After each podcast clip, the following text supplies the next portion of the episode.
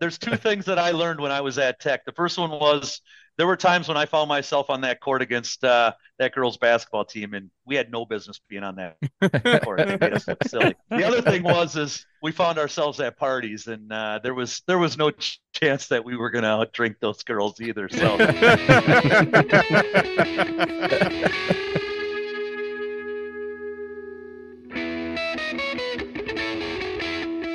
Tech Hockey Guide presents the Chasing MacNaughton podcast, covering the Michigan Tech Huskies and the CCHA with your host, Tim Braun, Rob Gilreath, Dustin Lindstrom, and Matt Cavender. Welcome to episode 17 of season 5 of the Chasing MacNaughton podcast, presented by Tech Hockey Guide and recorded from the state of hockey.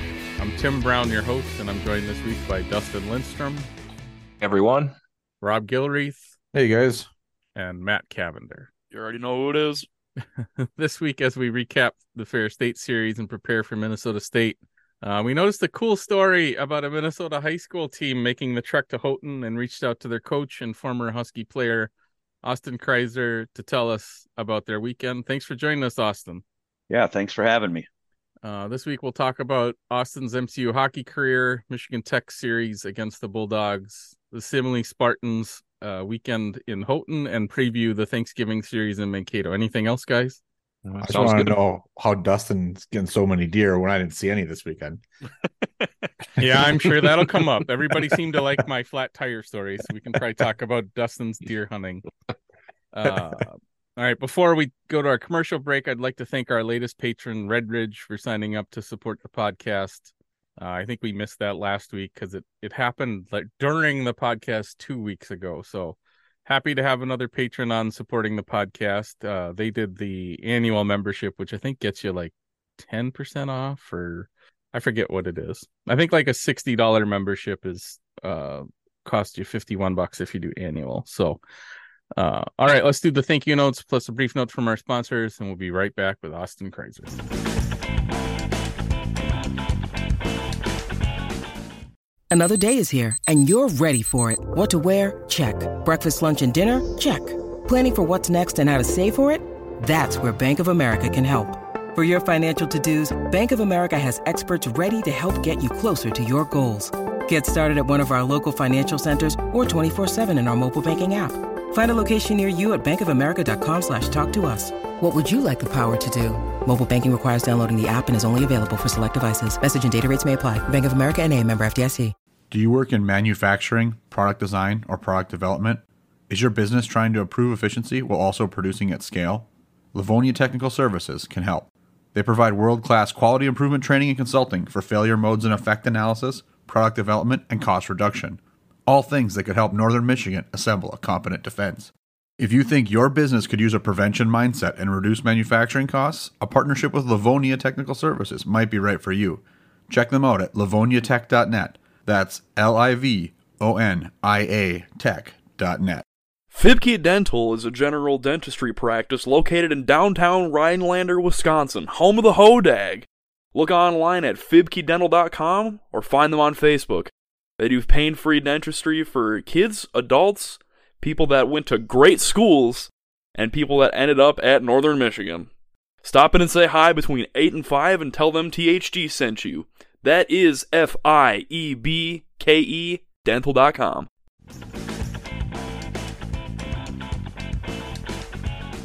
All right, welcome back. Austyn, you're from St. Paul, right? Originally? Or the, the yeah, Twin Cities? I am, yes. So how did you end up playing for Michigan Tech? You know, it's uh I, I hope that there are more I hope that we spend more time talking about my trip to my career. This is going to be a really short conversation. But I uh I played uh I was uh, fortunate enough to play uh, a couple of years in the United States Hockey League, the USHL, and uh, actually played with a couple of teammates at Tech, Dave DuPont and Andy Lewis who were both there. But we uh, we played for the Des Moines Buccaneers in the USHL, and and I up till the you know till the playoff time of my my second year of junior, I I wasn't real sure of, of where I was going to end up, and and and fortunately enough for me, I got hot right at the right time. Uh, our first uh, first series in the uh, Anderson Cup playoffs was against uh, the Rochester Mustangs, and uh, Mancini uh, at the time, Dave Dupont and, and Andy Lewis were both uh, committed to Tech, and uh, and, and Coach Mancini and, and Coach Martell I actually uh, met up with us in uh, in Rochester early on in the series, and and I sniped I sniped a couple of goals and and had a good showing. I think uh, I think we swept that series in in three games, and I I ended up with seven goals, and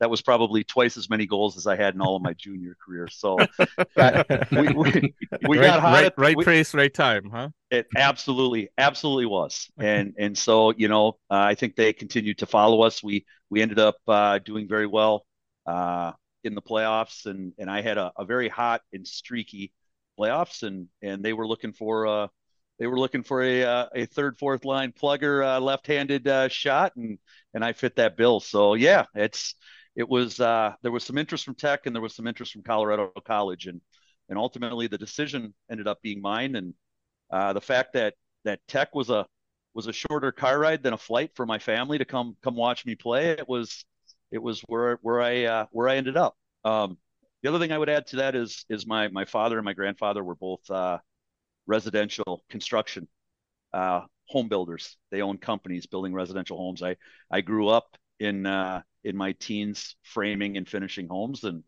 and I was I was drawn to the to the civil engineering and to the construction management piece with uh, that that Tech had to offer. You know, Colorado College was a mainly a business school, and, and Tech had the the technical side. Math and science were were always uh, something that I was interested in. So yeah, that's it's it. I sight unseen. Uh, you know, Mancini. Uh, you know, they were they were interested in having me, and and I actually.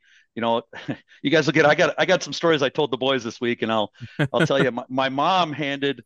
My mom handed uh, the keys to her minivan to a couple of buddies who who drove me up to Tech freshman year and, and dropped me off. So my my parents never even saw campus till they till they came up for one of my first games. So yeah, it was uh, you know it's right time, right place, and and you know fortunately for me, it, it's kind of it's kind of been something you know in, in my in my life in my hockey career and in my personal life it's a little bit of Forrest Gump just kind of chasing that next thing so yeah it was great it was So- great so what was it like? So you were recruited by Mancini, but while you were at Tech, Tim Watters took over because Bob left at a certain point, right? Did you have two years of each? Is that right?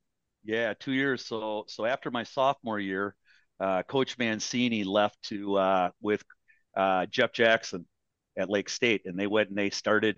Uh, they were the first coaches for the U.S. Development Program in Ann Arbor. Okay. So they kind of headed that up for USA Hockey. So yeah, so you know, interesting. I I was after my sophomore year, I actually I actually stayed up at Tech over the summer to to do a little coursework, and quite frankly, it's so beautiful up there in the summer that uh, it was a that was a wonderful experience too. But yeah, I stayed up there and was a part of uh, the interview committee and and process when uh, when uh, the coaches, a couple of the uh, the candidates had come through and had a chance to to interview Coach Watters and and ultimately uh, be a part of that uh, that selection process. So that was pretty cool. Cool. So have you gone up to Tech since you played before this weekend? I had been up there a couple of times. Uh, I started uh, I started my career as a uh, as a project engineer with a company called Ryan Companies, uh, which is a, a big general contractor here in the Twin Cities. I was actually hired by Jim Nargang. Jim was the uh, director of you guys. oh, so yeah, so I, I funny, but uh, yeah, Jim was the uh, Jim was the vice president of HR for Ryan Companies and a, an old tech coach. Uh, and so Jim, uh, you know, had interviewed me for a uh, an internship over the summer. I was I had a fifth year of school. Uh, he had interviewed me to and wanted me to come and do an internship with uh, with Ryan. And my parents were fearful that if I did the internship, I'd never go back and finish graduation, that I'd start working. So um, when when that didn't happen, we uh, you know thank thank Jim for the opportunity, and and shortly thereafter called me and said, hey, when when you're done, we'd love to we'd love to have you come on uh, full time. But yeah, went to work for Ryan, and and while working for Ryan, did did work for Target Corporation, and ultimately went to work for Target. But I, I had the opportunity to come up and do some career fairs um, early in my career with the with with Target. Um, and so I had been up there, you know, a, a couple of times. Had been up there for some small reunions. Um, but no, this was this was uh, this was quite the experience. So this past weekend. So how much has the town changed since the last time you were there? I mean, Oh. I know when you were a student, they didn't even have the Walmart yet, right? That happened. Well, the Walmart was there. Okay. Yeah, it'd be he's it's right about the time he was Right? there. I'm from the area myself, so I'd have think been the one of the Walmart kids was who signed their much- skate with the Huskies thing at one point because we had Yeah. them all on the wall as kids. So at some some point you're up on my bedroom wall, I guess. You're uh Because the Walmart asking- is late '90s, right? it's it, it's it's it's earlier, It might late, have I won't- middle schoolish for me. Yeah, Okay. Yeah, there was uh there was plenty of toilet paper and stuff being bought there at Walmart. So I, I The remember mall, the mall was still useful. Yeah, uh, that's the true. mall was the mall was there. I don't even It's- I didn't even it know the still mall's, a- the mall's not there now, or is it? It it's still there, exists. but it's not There's the just same. nothing It's like in a it. Like there's like the, college campus and Dunham's is all that's left yeah, basically. the, the the Kmart the closed theaters while I was a student. We bought a giant like thirty some inch tube TV when they were closing for like a hundred bucks. I had that TV for like six years after college, and one of my buddies was like, "Why do you still haul this giant heavy thing around? Just throw it out." and I finally did at some point. But yeah, I remember buying that at Kmart when they were closing. Uh, yeah, funny story on that giant TV. Uh, that giant TV is what we watched game film on from '94 to '98 in, in, the- in the locker room, and and you know the boys got a tour this time, and uh, you know the the game film room with the stadium seating and the leather chairs, and yeah, and we- the we giant gathered- projector. I, yeah. I told the boys, I said, when I was here, we gathered around a 19 inch color TV and Mancini or, or Martell would hit play and rewind on the VCR. So, yeah. yeah. so some things have changed. Um, Just a little you bit. know, a lot of it is, you know, a lot of it is, uh, a lot of it is, has remained the same. I, uh, you know, unfortunately, uh, you know, coming up with the team was, didn't give me the opportunity to, to play tourist, but, uh, we had over 40 parents come up. Uh, they spent some time at the downtowner. They spent quite a bit of time on Saturday at, uh, at the doghouse. Uh, there was plenty of time spent there, uh, when I was there. Um, they, they ate at the library. smoke free now, right? That's different. Yeah. well, I'm sure there's yeah, I'm sure yeah, but it uh some of the pictures, you know, I, I was told I, I had asked, I said, is is is the pool table still a quarter? And one of the dads texted back and said it's 50 cents. So it's 50 cents. Yeah, you ain't finding Yeah. a pool table for 50 cents anywhere in the Twin Cities here. No. So Well, I, I know I used to joke with all my college roommates that even if we all flew to Houghton, it was going to be cheaper than like getting together in any of the cities we live in between like uh, Salt Lake City, the Twin Cities, and Chicago and St. Louis. Like we can all drive, we can all get there somehow, stay in a hotel, and it's going to be cheaper because of the drinks are four bucks instead of eight dollars and all that Yeah. stuff.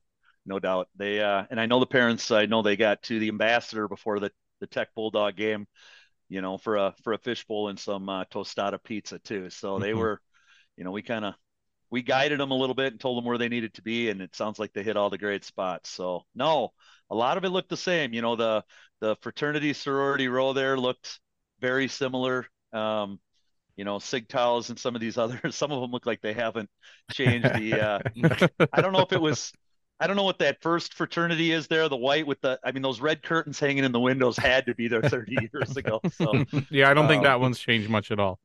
no. So yeah, it was a lot of it looked the same. Um we were fortunate enough to get a tour of uh of the student development uh complex. Uh uh the uh the uh, assistant AD uh, Joel uh, Isaacson gave us a tour. Uh, it was a fantastic tour.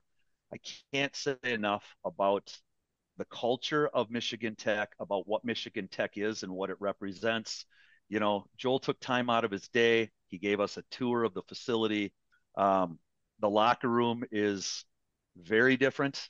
Uh, you know, they've done some renovations. It fantastic. You know, I've got some pictures that I've shared of with the boys in the locker room. Um, you know, from the shooting cage in the golf simulator to the to the film room and the break in the uh, the lounge area.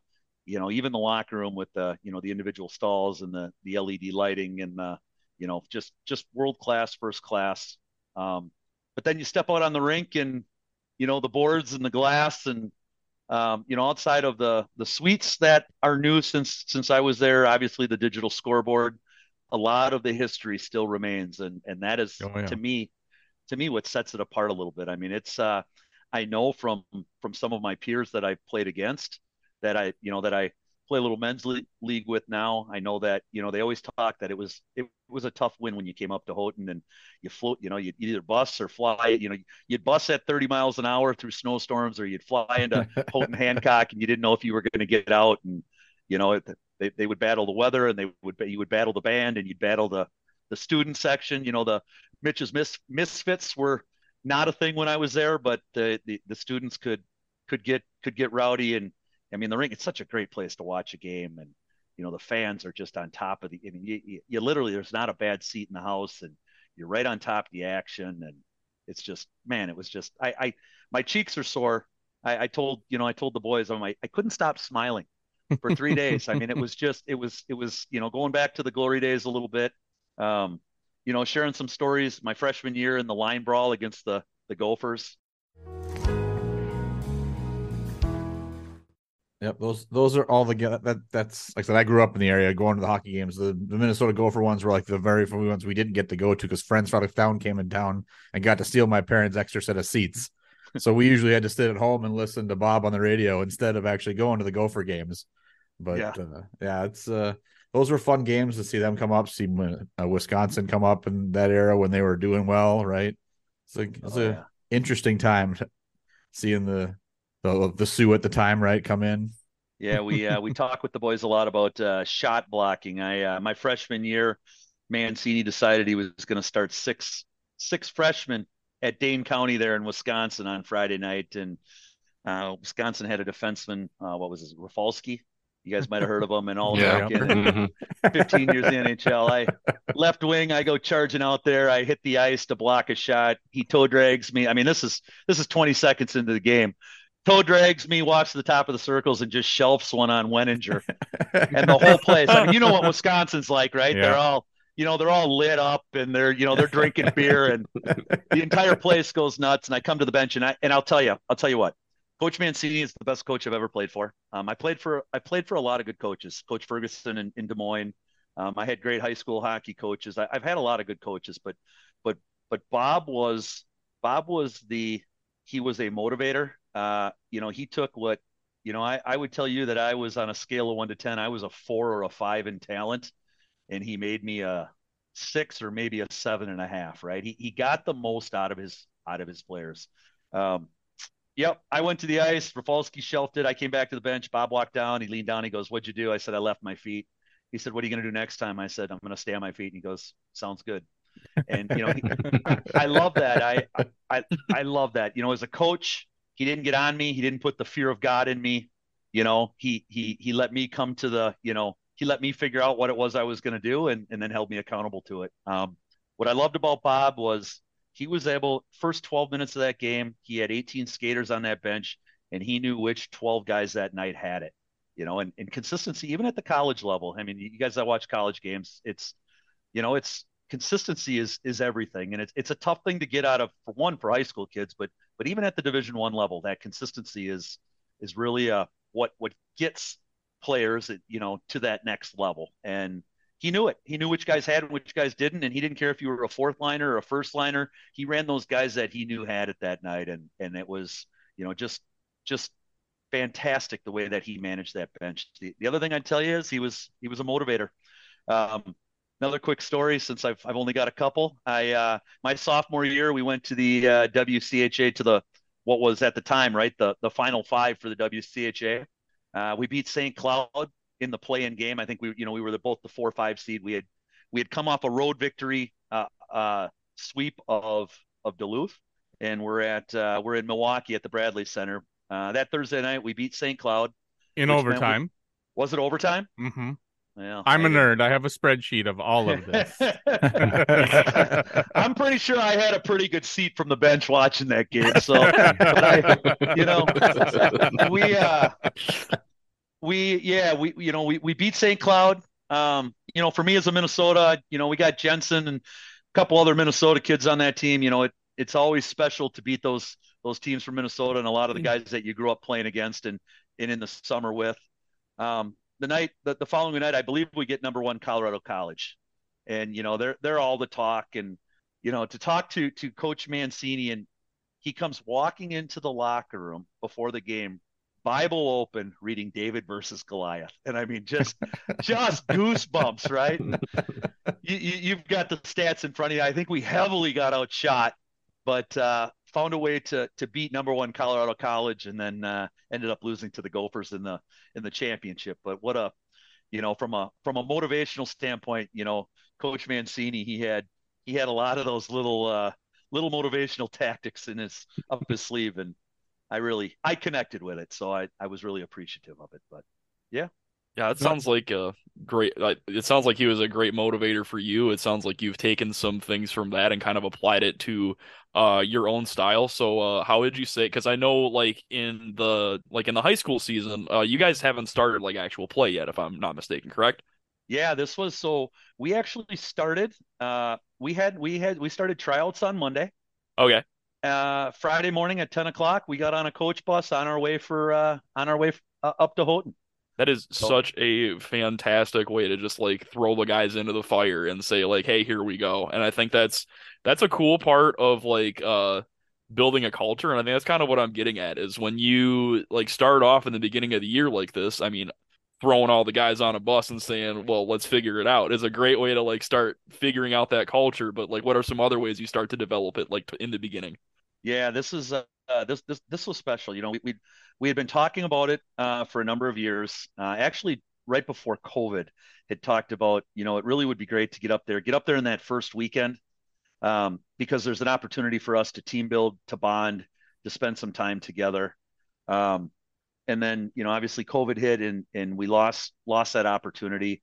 Uh, last year, our football program, and, and so, you know, Simley High School, we're, we're a small school here in the state of Minnesota. We're a Class A school um, you know, our graduating class and uh, the, the, coaches from Jeffers laughed because I told them we're, you know, we're right around 200 students per grade, and they said we're uh, we're about 60 per grade or something. So but, I graduated you know, with 40. so it, you know, it all all all in yeah, all in perspective. But you know, we're we're a small school here. Um, you know, for us, it's for us, it's about team. Um, we took 37 players. We put 37 players on that coach bus. That's our that's our entire roster. Um, we did not have any cuts this year. We uh, we've always had a philosophy and a culture that um, it's one team. We just play two different games. You know, and either you play in the big game or you, you're on. You know, you're playing in the, the JV game, and your goal is to get to the big game. Um, but we, we we put all the boys in the same jerseys, the same bags. Uh, we give them the same tracksuits. We, you know, we, we don't hand stuff down from our varsity to our JV. Our, our culture is really, we, we do everything together. And, and one of those things we do together, we, we do a number of team building events each year. Um, you know, obviously smaller than, than, than doing a road trip like this, but we take everybody. And, uh, you know, we, we, we stopped in Rhinelander and scrimmage Rhinelander on uh, Friday afternoon. Rhinelander had a varsity only, so we we did a split squad.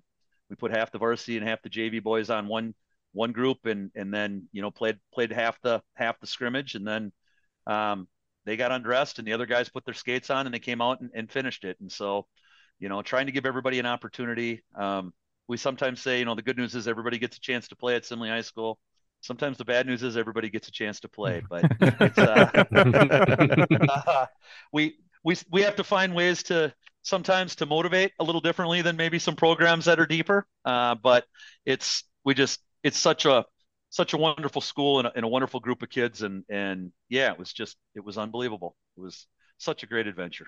So how did you you just contacted tech to talk to them about coming up and and did did they offer the tour did you hope to get that or how did this how did that all come together yeah first class so uh, about six months ago I, I reached out to dr Sanregret who was who was at tech when i was there and so um, this was you know actually I'd, I'd backtrack. I would say a couple of years ago, um, and it's probably even more now. Pre-COVID, I had reached out about the opportunity and saying, "Hey, I'd really love to to work work this out. Where that first weekend we could come up. It would have to be a year where Tech was hosting. You know, would love to come to a game, tour the locker room, you know, all the things, tour the campus, and and give the boys, you know, an opportunity to to see what hockey's like in the UP. And so, uh, uh, Dr. Sanregret uh, thought it was just thought it was a great idea. And so we had, you know, chased it around for a couple of years. It didn't happen.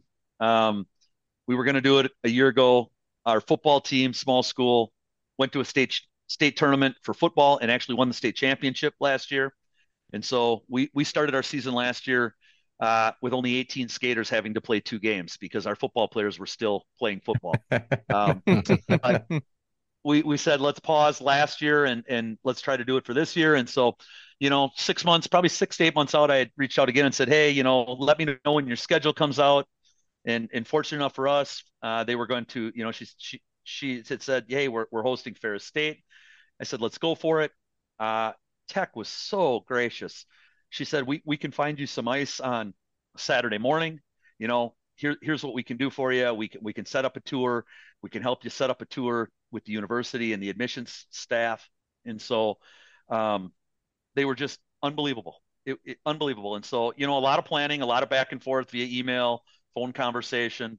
Um, you know, the unfortunate thing for us and, and what we, you know, what we're hoping to do in the future is we didn't get up to Calumet, wanted to get up to Calumet. Um, what I found out was that six months is not enough time to, to schedule games and scrimmages. The, the Minnesota State High School League and, and the Michigan State High School League only permit 25 games and they only permit a certain number of scrimmages. And um, Calumet, Hancock, Houghton, they all had, they were all full.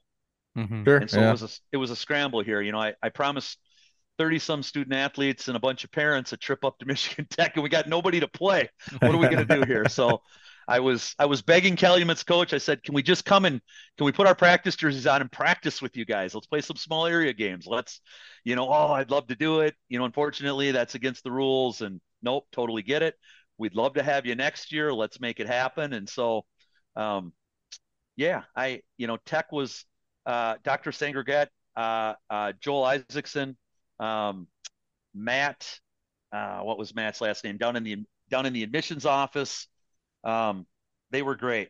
Um, Steve Nordstrom, who's the AD at Jeffers, he was, you know, he was in constant contact. He started helping me talk to some other coaches and what can we do to at least set up some scrimmages. Uh, him and his son actually refereed our our scrimmage against Jeffers on Saturday morning, and that was that was super cool too. But you know, y- you guys are you guys are you guys are at Tech. It it just, I mean, fantastic. The people are fantastic. The the the, the community is fantastic. Um, you know, we went to that game on Saturday night. They had the boys up on the big screen. They had uh, you know the the welcome Simley Spartan hockey up on the screen. You know, nothing that we asked to do, nothing that we knew that they were going to do. Um, they just took care of us, and and yeah, it's it was awesome. It's just awesome. so you got some future Huskies coming, is what you're trying to say?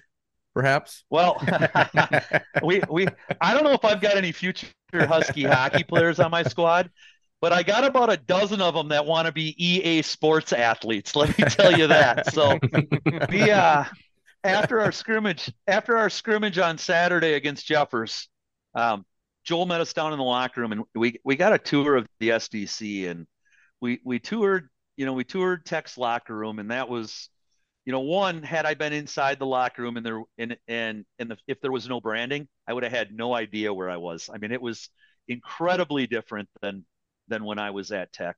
Um, That's only year and a half old, two years old, if that, right? I think a lot of that was done last year. I- so I, yeah. I Joel had said they've done a you know they have done a couple of renovations here Yep. on it, but we yeah, I um, think you, you would have been the, the the Grant Hockey Centers like right after you left too. It might have been under construction your senior year, I would think. That kick out on the on the side of the SDC there. So even that wasn't there when you were in school.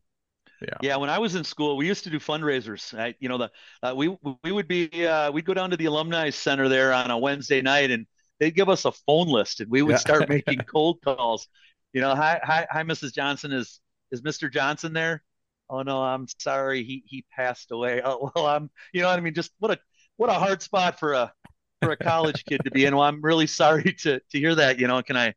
And, and so yeah, I mean, we used to do that, chasing, you know, trying to fundraise, and I think for that for that first go around. Um, but yeah, the the locker room was unbelievable. Uh, you know, there was a time when we were up there when we had to go up there on a weeknight and as a team rip up the carpet because they were going to replace the carpet in the locker room. Um, those, I those can't you I can't even imagine That's conditioning. I'm ask, asking the players to do something like that today. I just So- I can't.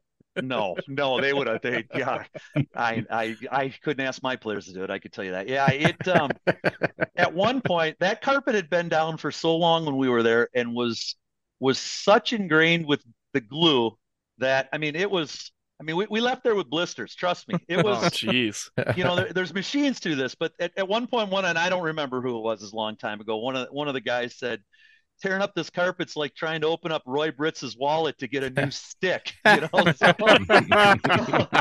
budgets budgets were just different Uh. back then, and, and but yeah, that locker room, you know, so you know the like I said, the lounge, the video room, um, the the actual locker room with all the LED lighting, you know, the little nameplates were all lit up. Um, it was it was incredible. Uh, you know, we've got a couple we got a couple boys on the team that are you know multi-sport athletes. They're golfers.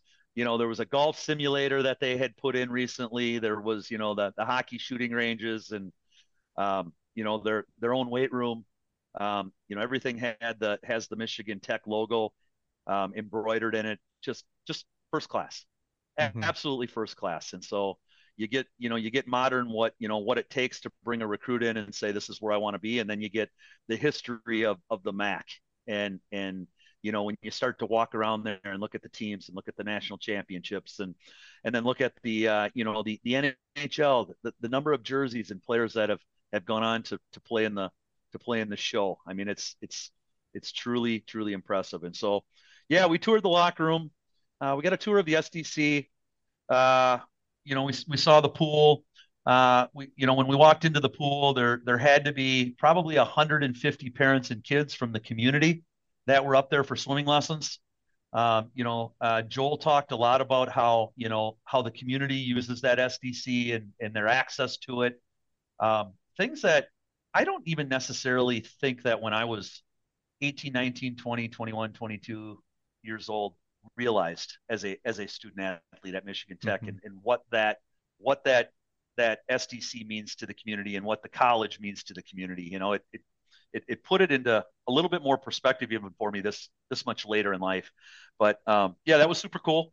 Uh, we we we then we you know we saw the the gym. Um, you know we saw the the the basketball and the track and the rock climbing wall.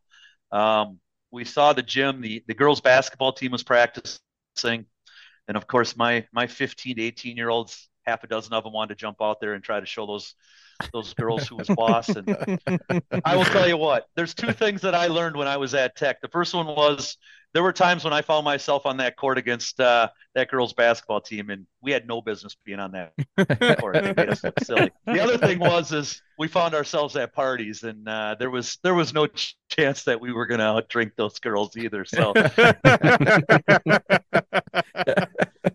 I, all right, boys, it's time to go. And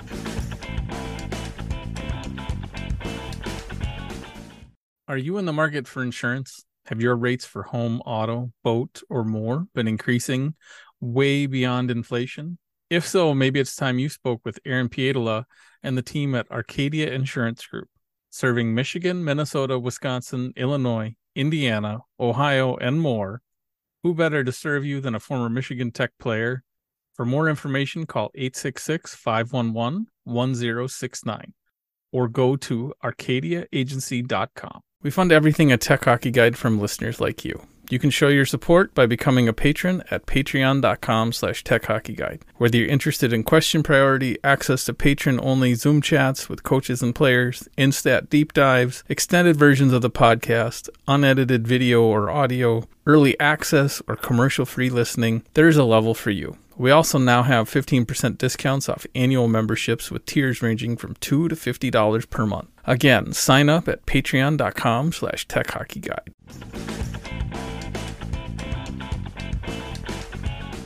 we are coached. You know, it's we coach. We coach very differently today than we were coached. Yeah. Um, you know, there's a there's a great book called Inside Out Coaching by a by a, a guy named Joel Joel Ehrmann, Dr. Dr. Ehrmann, and it's uh it really talks about how you as a coach are you know your ways of coaching are somewhat um, how you were coached as a child, right? And he and he talks about you know understanding that and understanding the good and the bad. He he shares a story about playing basketball as a youth where after the second time out and being unable to inbound a ball, his coach told him to just throw it in the kid's face in front of him, and which is to what he did, and and you know smash the kid's face, you know, bloody nose, and how that's not necessarily the way that you want to be as a coach or necessarily the right way to coach. Um, he also tells a story about you know the hardest he'd ever work. He uh, uh, Dr. Ehrmann talks about um, Joe Ehrmann talks about uh, he played collegiately uh, both he, he played lacrosse and football at um, Syracuse. He also played I think he said 14 years for the Detroit Lions.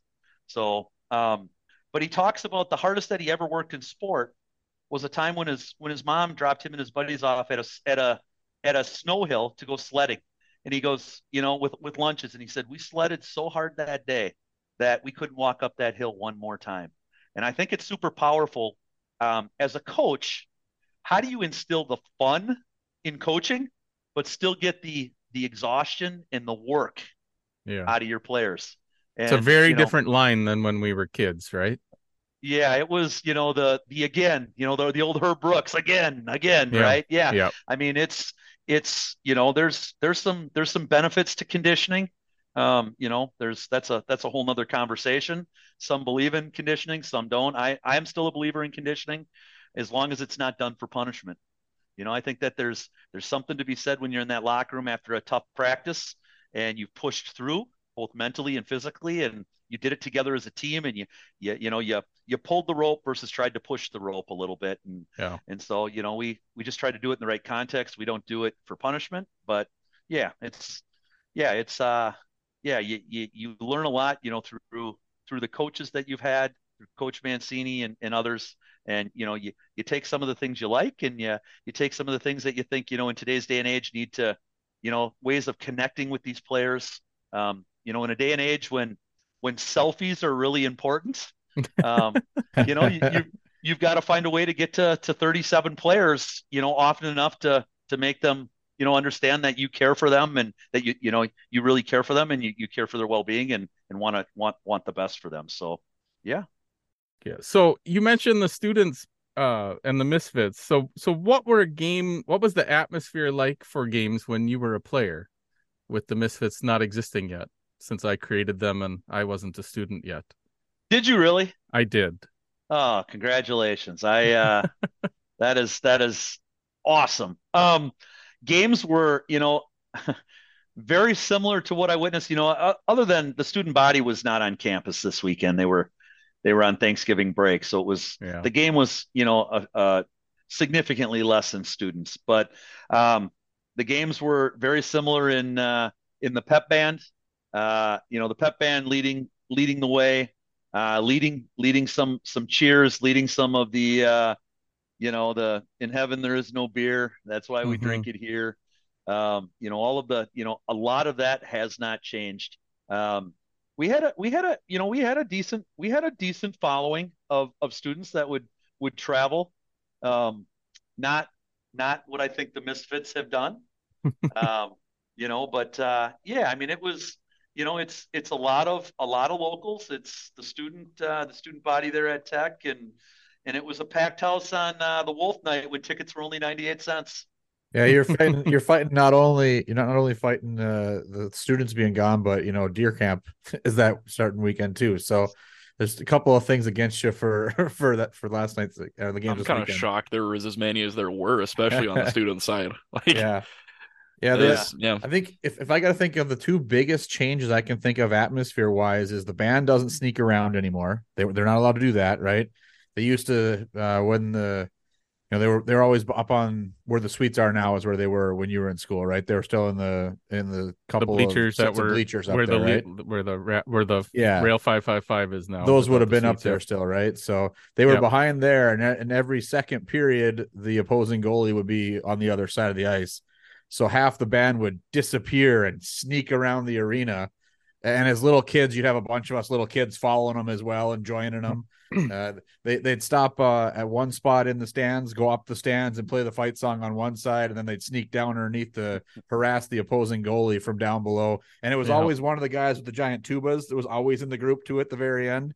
Yeah, So he'd be sticking out like a sore thumb down there. They were all crouching down, they do a couple of cheers about you know you're so ugly that kind of stuff those those type of cheers that have kind of fallen out a little bit over the years the the hoser cheer was another good one you know Mhm.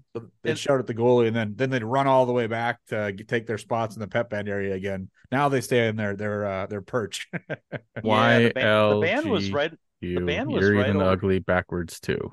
yep those kind of things The band was. uh They were right.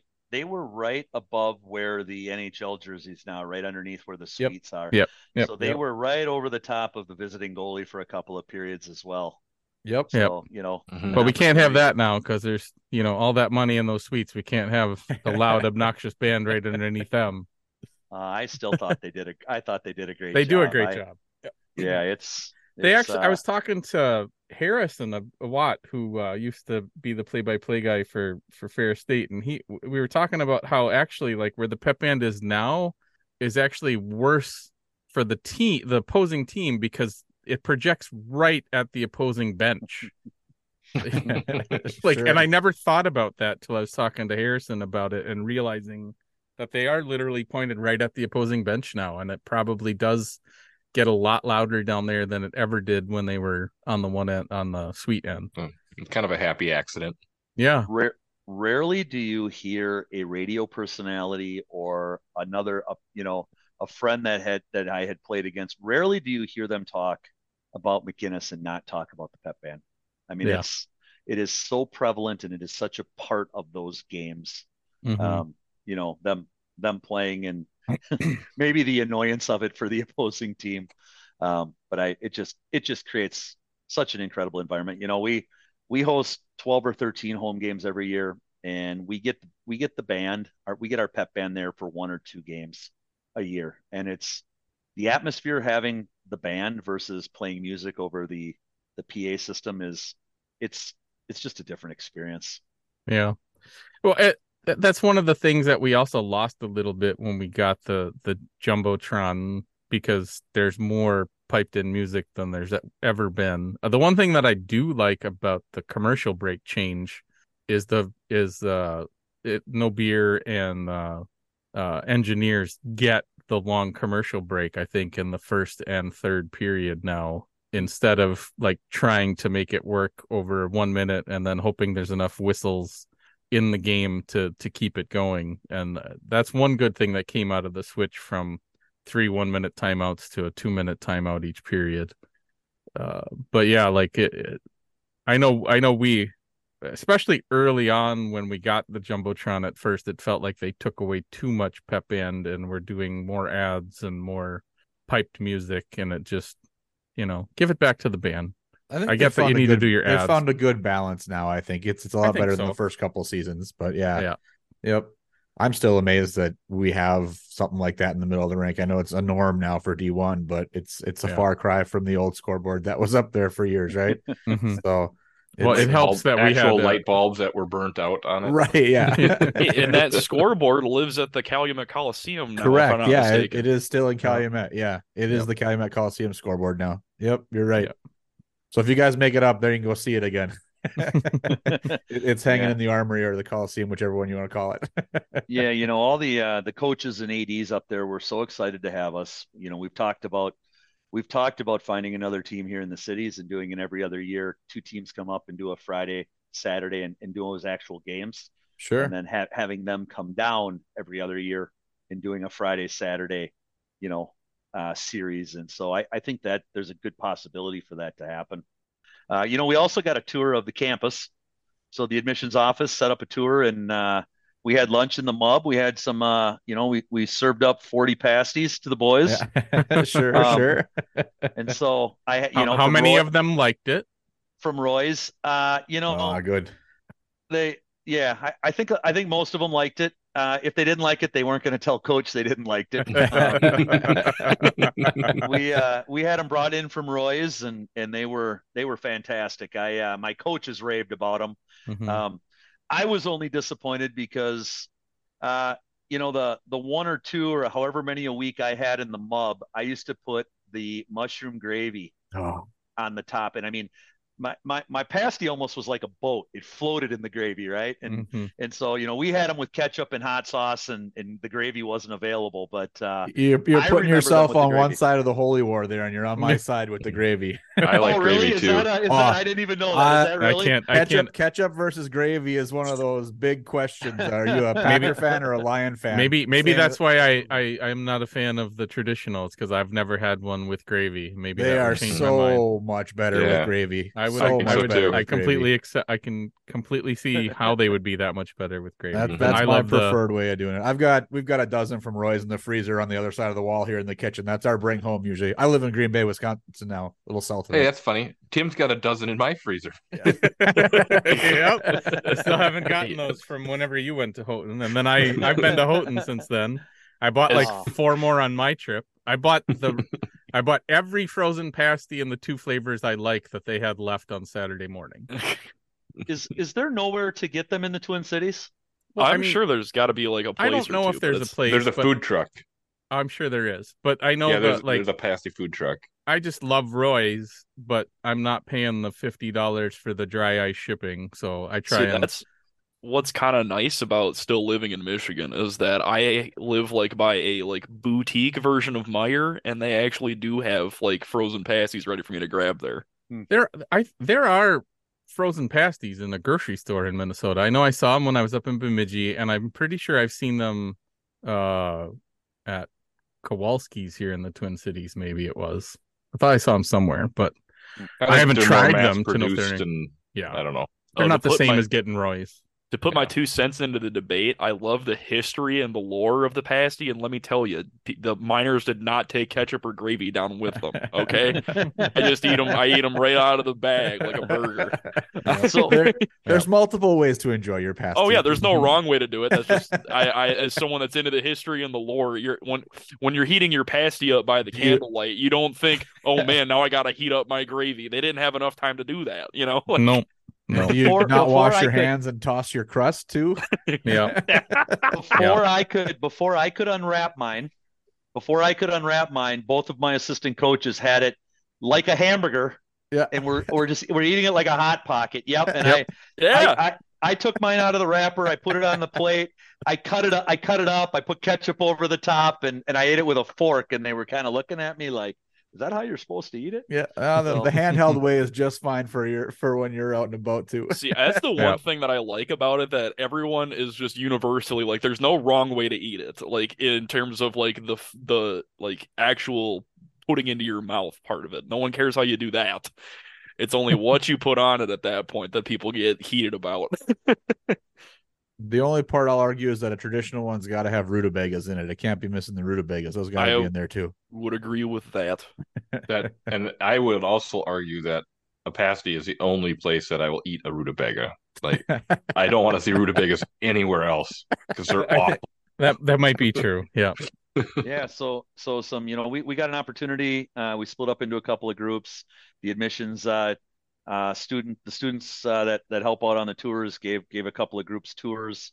Um, you know some changes. You, you guys you know you guys ask about what's the same and, and what's different. Um, you know fisher fisher hall was looked like fisher hall. I i told the boys it was where i got my first credit card and they used to just hand them out you know so a folding table in Fisher Hall and sign up That- for a credit card and you're like sweet money as a college student. Something doesn't seem right about that but I uh you know the the library was was very different. I didn't personally see a book in the library and and and you know it's there's there's computers there was 3D uh image you know 3D printers that the students can use to do 3D printing. Yep. um you know lots uh, obviously computers computer workstations a lot of like team tables and collaborative type areas. Um you know they talked about the the third floor being no talking the second floor being quiet you know some of that was similar but um you know when i was there it was row upon row of books with tables in between. And when you did research you had to get grab the microfiche down on first Yeah. floor and actually find information. And yeah there, there's no books. I mean i know they have some books but it's uh the library has changed has changed quite a bit um you know dhh looked the same there were it looked you know it looked like there'd been some you know there, there's they were in process of building a new is it was it a technology? There was a building. Yeah, the H STEM is right the now? name of the new building that in between Okay. ChemSci and the Double E building is the yeah, is the newest thing on campus. Yep. yeah. So, but you know, a lot of it, a lot of it, uh, you know, traditionally still look the same, um, which is wonderful. Yeah, it's Yeah, the it- first new full new building for a while besides the dorm. The dorm that went up on the hillside is is, is new too. But I think before that it's probably the Dow was the first like big Oh, building Isn't there a new one west of the MEEM too? west of the you're talking about the the one that's just getting built, right? No, that's that's east, East of. of the MEEM. There's a new one west of the MEEM. West of the MEEM. I'm looking. See I don't know I'm- what's there. Yeah, I but don't while while that. he's doing that, you know, similar to how it's simultaneously the best and worst thing that everyone gets to play, uh, gets a chance to play on their team. It is simultaneously the best and the worst thing that like Tech is kind of like caught in 50 years ago. Yeah. Yeah, it uh, you know, I, I will tell you the I should bring it up. The text messages that I received from the the parents though were, "Hey, thank you for the great weekend. It's such a cute little town." You know, it's like, well, I didn't really remember it as being a cute little town, but yeah, you know, there, you know, that that it I I there were so many positive comments from from both the the players and the parents and and yeah, it's um, you know, they're they're they're they're I think they're building some dorms on what's the the new performing the, the new the- theater. that's the of the Rose. Rose. Yeah. Yep. Yep. So they're they're building dorms now where the parking was when I was there. Yep. And I- Mhm. I, have no idea where where stu I mean, every most It's all students trust me, come in it's there. still it's where still a gonna whole park. deal. Yeah, it'll be interesting to see. I mean that that was you know I I don't know they're they're either gonna have to go up to the SDC or you know I don't know where where people where the students are gonna park. Yeah, there's a there's a plan for a parking deck in the middle of campus, in between. I believe it's in between admin and the MUB, to actually put like a four story deck in there. Uh, They should to- dig down, for it, but they underground. haven't they haven't Yeah. An underground parking deck. digging Yeah. down in that part of the world though can be tough. You got to. Oh, it's Well, way up on the cliff. It's I don't think the cliff. problem is is digging down being that kind of problem. I think the problem of digging down is finding what they buried there a hundred years ago. Well, yeah, it's like it's like when the- you go to could be Rome and true, you try to build something new wasn't and you're just at an that- archaeological site. Well, no, I thought like part of the part of the problem with building the dorm that they're building is that there's crap i- underneath that parking lot that they have to deal with. Yeah, They I'm can't sure just Move it; it has to like mine be treated and all that stuff. Well, Yeah. actually, isn't there like? Well, maybe I shouldn't say anything about that. Actually, never mind. The rumored nuclear stuff. yeah, the, the, Yeah, there, there's the Yeah. hazardous waste under there. The there's nu- the nu- there's yes, the urban, nuclear- urban nu- of that too. Yeah, The nuclear waste. Yes, yeah, so it actually Yeah. came up in the advisory board when I was up there. yeah. We'll, So one we'll of put the, that uh, on one of- Patreon only, Dustin. Okay, Nick, Nick, mark One this of- moment for me, please. One of the parents comments, thanks so much for the Michigan trip. We love the UP. We will definitely be back. Hockey adventures are the best. And then sent me a picture of their younger son jumping the sand dunes. And then he also bought a husky, a little husky, furry husky at the game. I mean, Nice. nice. Heck yeah, I'm. I, that's that's like a really organic way to go about everything, and that's what I've always loved about college hockey in general, which is it's just really cool to hear stories like that. Well, and Houghton's Yeah. not a spot you you go to unless you're you need to go there, right? It is, not yeah, on it's the- a destination. it's not it's on not the on way the to way to anywhere. If you're not making the trip to Houghton, It's on the way to Copper. Harbor. That's yeah, sure. but that yeah, there's not a lot there. So y- you've got folks that don't live terribly far away that making that trip now, you know, exposes their eyes to the area, and it's awesome. It's it's wonderful to hear people are receptive to it. Oh, it's a really cool- there and now You know- knows what I miss and not living there. It's it's great to hear other people discovering it. It, it, especially if you've only been there, like you, you go up there at one time, you get a little taste of it. There's, you go up you know, further north. There's all kinds of stuff to do. Like you can spend multiple trips exploring new things, and um, all those little towns north of the bridge are all cool. And I, I'm a history buff, so you know, all the history stuff just was right up my alley. But I just think it's a you know a great place to spend a long weekend and just explore. you know, it's uh the, the Jeffers coaches had mentioned that COVID really was a catalyst that there's a lot of people moving into that area that it's it's you know maybe a little bit of a hidden gem that people kind of figured out they can get away from some of the hustle and bustle of, of where Well, they're get- at today and, and Once you they- can they- remote work, yeah. Yeah, and then Michigan Tech itself really helps that whole area have pretty good internet compared to certain areas. Mm. You know, Oh, like if- so at least you can uh remote work pretty well up there. If the university's not there, the, the population in the town is is nowhere No, what it is. The university is what makes Houghton and Hancock. There is I know, but what I'm saying is, is unlike other remote Yeah, places, no, I get- the I get it. internet's better for Mhm. remote work than a lot of places. I mean, you're struggling to find yeah, yeah. houses where you want to be down in the Fox Cities. right. for I, remote I- I get 30 minutes out of out of uh, the Fox Cities Appleton area here in Wisconsin, and it goes so bad that I, I can't work from home. Hmm. You know, up there, my parents' house is better internet than than I would have if I moved away from here a little bit out of town. I mean, I'm in the middle of town, so it's not bad, but Yeah. yeah, the, the university really drives a whole bunch of everything, and it's awesome to see that you know the last 10 years or so the university isn't having trouble. I mean, Finlandia closed over in Hancock this last year because of the trouble they've been having with enrollment and everything. But tech is just continuing to grow. New buildings on campus, enrollment's going up. Ten The ratio students. is the ratio is getting better. You know, they're, they're the not just, nursing they're not just yeah. drawing in. Yeah, yep. The ratio Some- is getting better. It's kind of impossible to not get better from Yes, when you were. this is also true. when you start from zero. But yeah, Yeah. it's it's a growing university, which is not something you're seeing everywhere right now. With It's with, only- so. It's one That's of great. two universities in the state of Michigan that is increasing enrollment. Yep. The University of Michigan and Michigan Tech are the only two that are increasing enrollment. I heard Northern's increasing again now, according to Discord, Okay. but I'm sure they haven't recovered to like pre-COVID levels yet. That could be because that information is a year old. So yeah. yeah.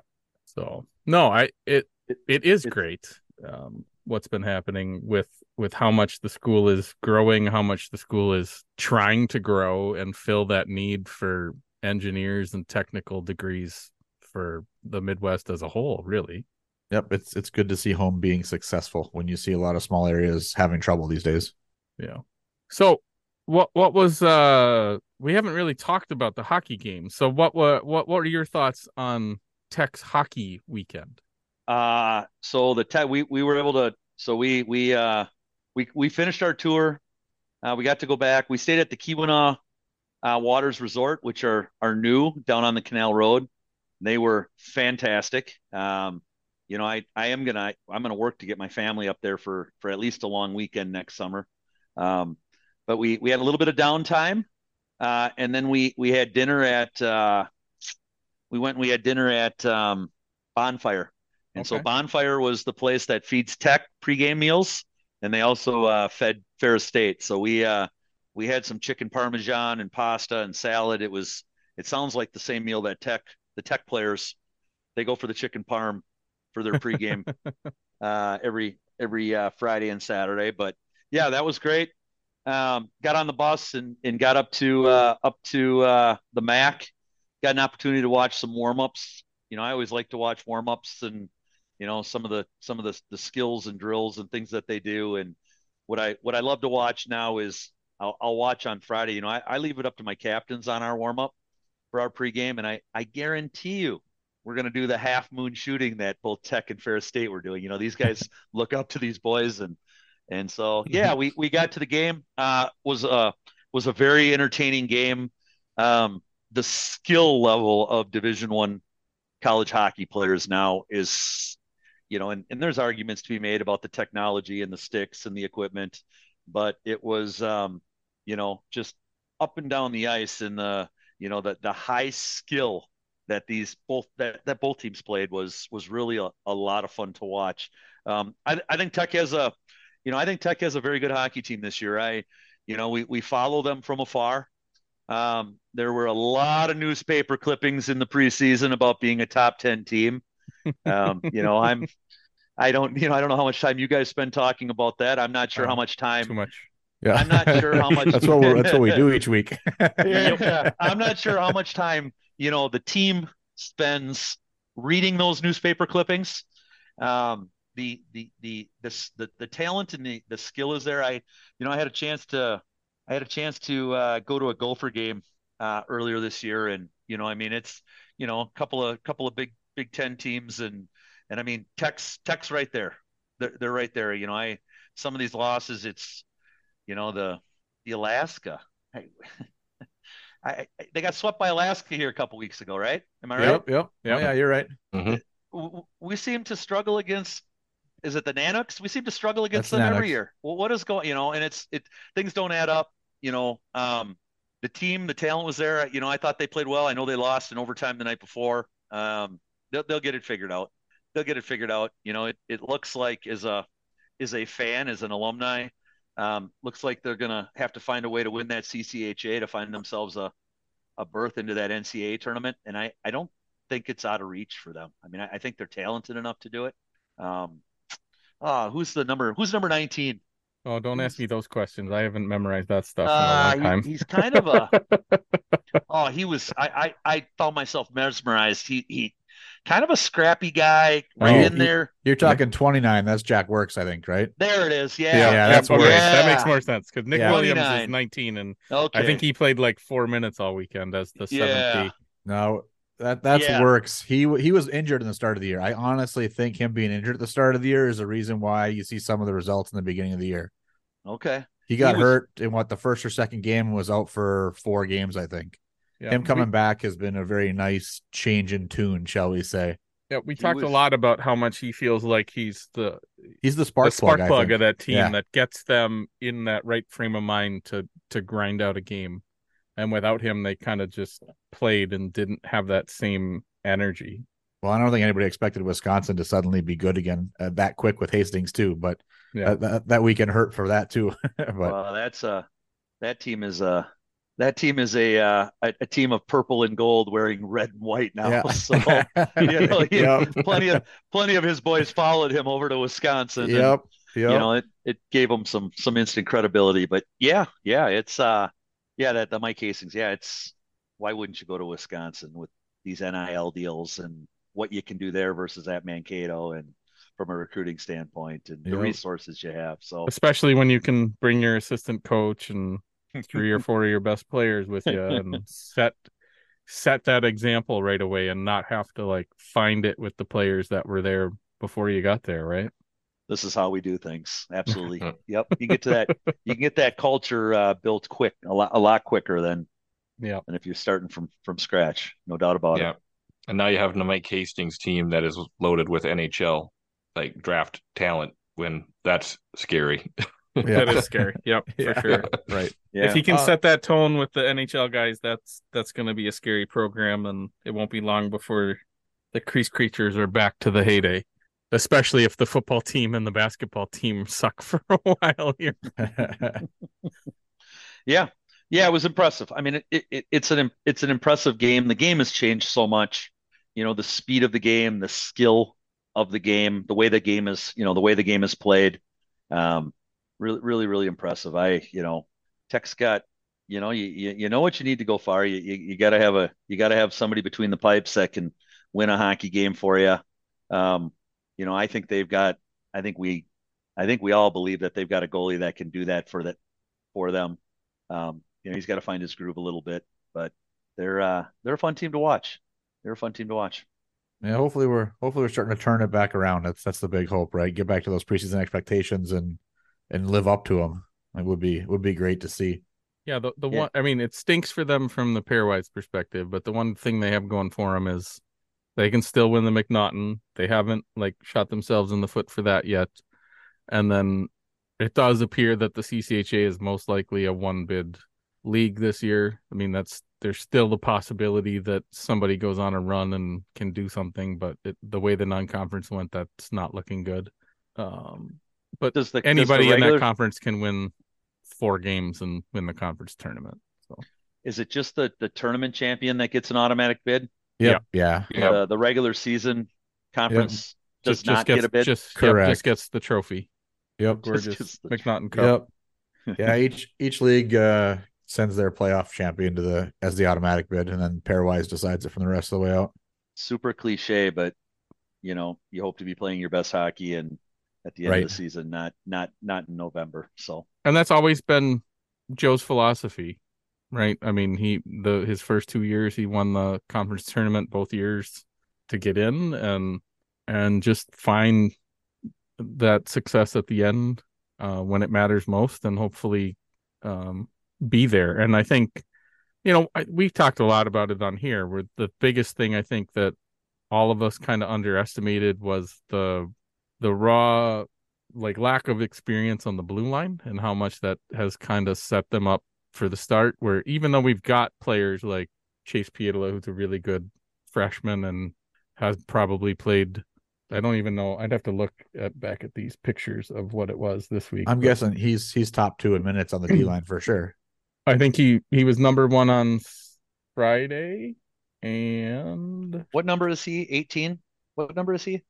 Uh, yeah, he's somewhere Chase around there, I think. seventeen. Yeah. 17.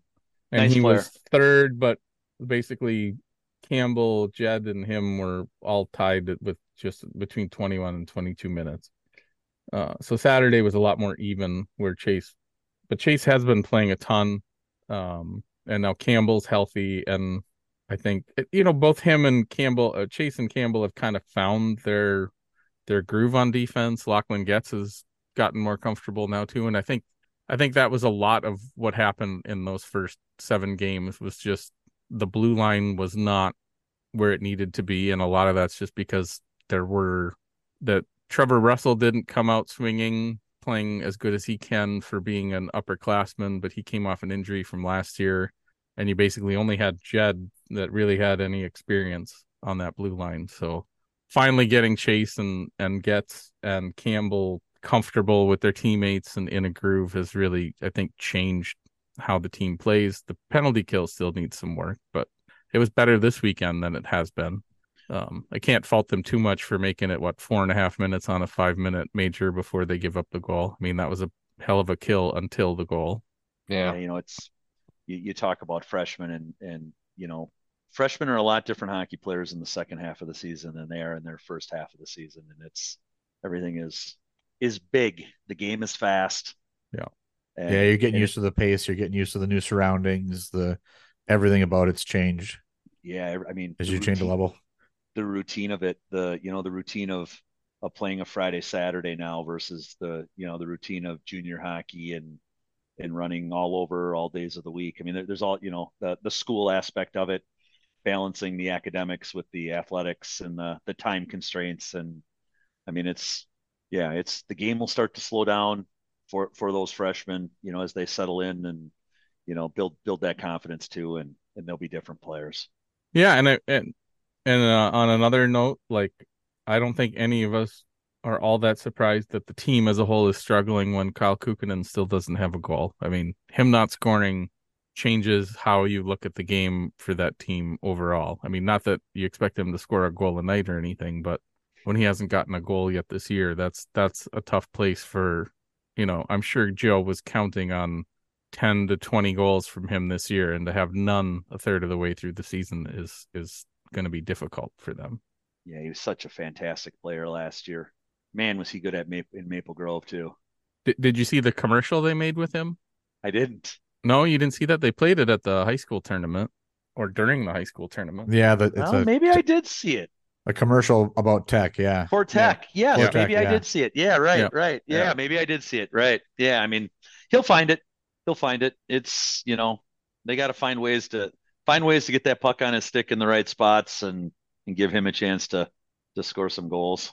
Well, I know I get to see it in person in a couple another weeks, so I'm looking forward to another game with them against myself. So and get get up for another series here for Thanksgiving. We made sure that uh family Thanksgiving this year coincides with going to mom and dad's house and involves a hockey weekend too. So So these guys, uh, so the Huskies are uh, at St. Thomas here in is it in January? January. Yep. Yeah, will you guys be at the game?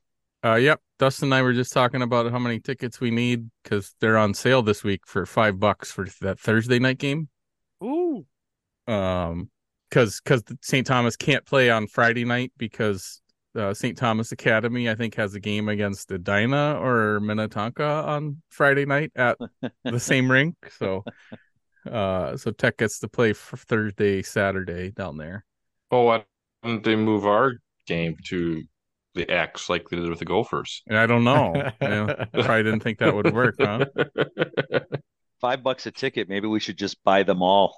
Yeah, I no, I was I was definitely looking to just uh I thought about buying like the there's like the third and fourth row from the top there's like 12 seats left in those two rows, and I was like, I think I'll just buy all of them and see who else wants to go when we get closer. That's the next. That's the first series after GLI, and I'm going to GLI, so I won't be coming over for it. yeah. Well, especially with a Thursday night game. Yeah, I know. I could always just work remote or go to our Minneapolis office for the first time ever. We got one over there somewhere I could work from. You could you could Do expense it. this. You can expense this trip. Yeah. Do if it. our team hadn't been reorged to be the Mississippi is the dividing line for the whole whole company now. Uh, east- well, one just so you know, structure. Yeah, I know. it's we, on we this tried, side of the Mississippi. We tried playing that to keep some team members on our side, and corporate said no. Minnesota's the border. yeah. Anything else you want to plug? Me, I, I'm not going to plug. I th- Okay. thank you guys. Thank All you right. guys for having me. Uh, go Spartans. Yeah, All right, yeah, go good luck. It's it's a great day to be a Husky. We'll see you guys. All right, See ya. One minute remaining in the podcast. Well, that should do it for this episode of the Chasing MacNaughton podcast. Please check out our Patreon and join by visiting patreon.com slash tech hockey guide. Like our newest patron, Red Ridge, who did it earlier this month. I believe they signed up at the black level, which is $5 a month. That gets you extra podcast content, um, including extended versions of every podcast. Uh, we've got a bunch of different levels uh, at different price points, as low as $2 a month, all the way up to, I think we got it up to $50 a month, which none of you have done that yet. Go ahead, do it. I dare you. Um, there's a discount if you do an annual pass um, and pay like for the whole year up front. Um, follow us on Twitter at Chasing Mac Pod or at Tech Hockey Guide. You can submit questions through Twitter, Facebook, or on our Patreon page. Don't forget to subscribe to the podcast on Apple, Google, Spotify, or wherever you get your podcast. If you can't find the podcast on your site of choice, please let us know and we'll make it happen. The more you rate, review, and share, the more people we can reach. So tell your friends. If you give us a five star rating, Dustin will read the review you leave no matter what it says. So let's get some ratings and see what you guys have to say. Once again, thanks to our sponsors, Fiebke Dental in Rhinelander, Wisconsin. Did you drive by there, Austyn? Did you notice? Yeah, Probably not. Great, it's a great place. Yeah, great place. uh, Arcadia Insurance that covers pretty much our entire listening area in the Midwest.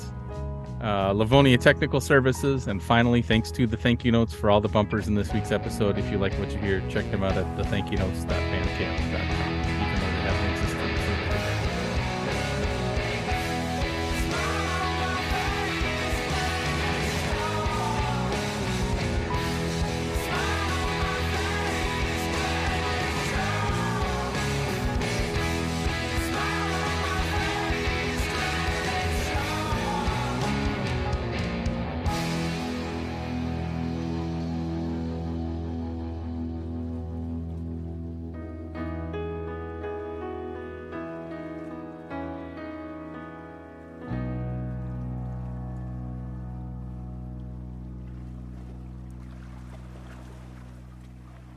You've been listening to the Chasing MacNaughton podcast, presented by Tech Hockey Guide, covering the Michigan Tech Huskies and the CCHA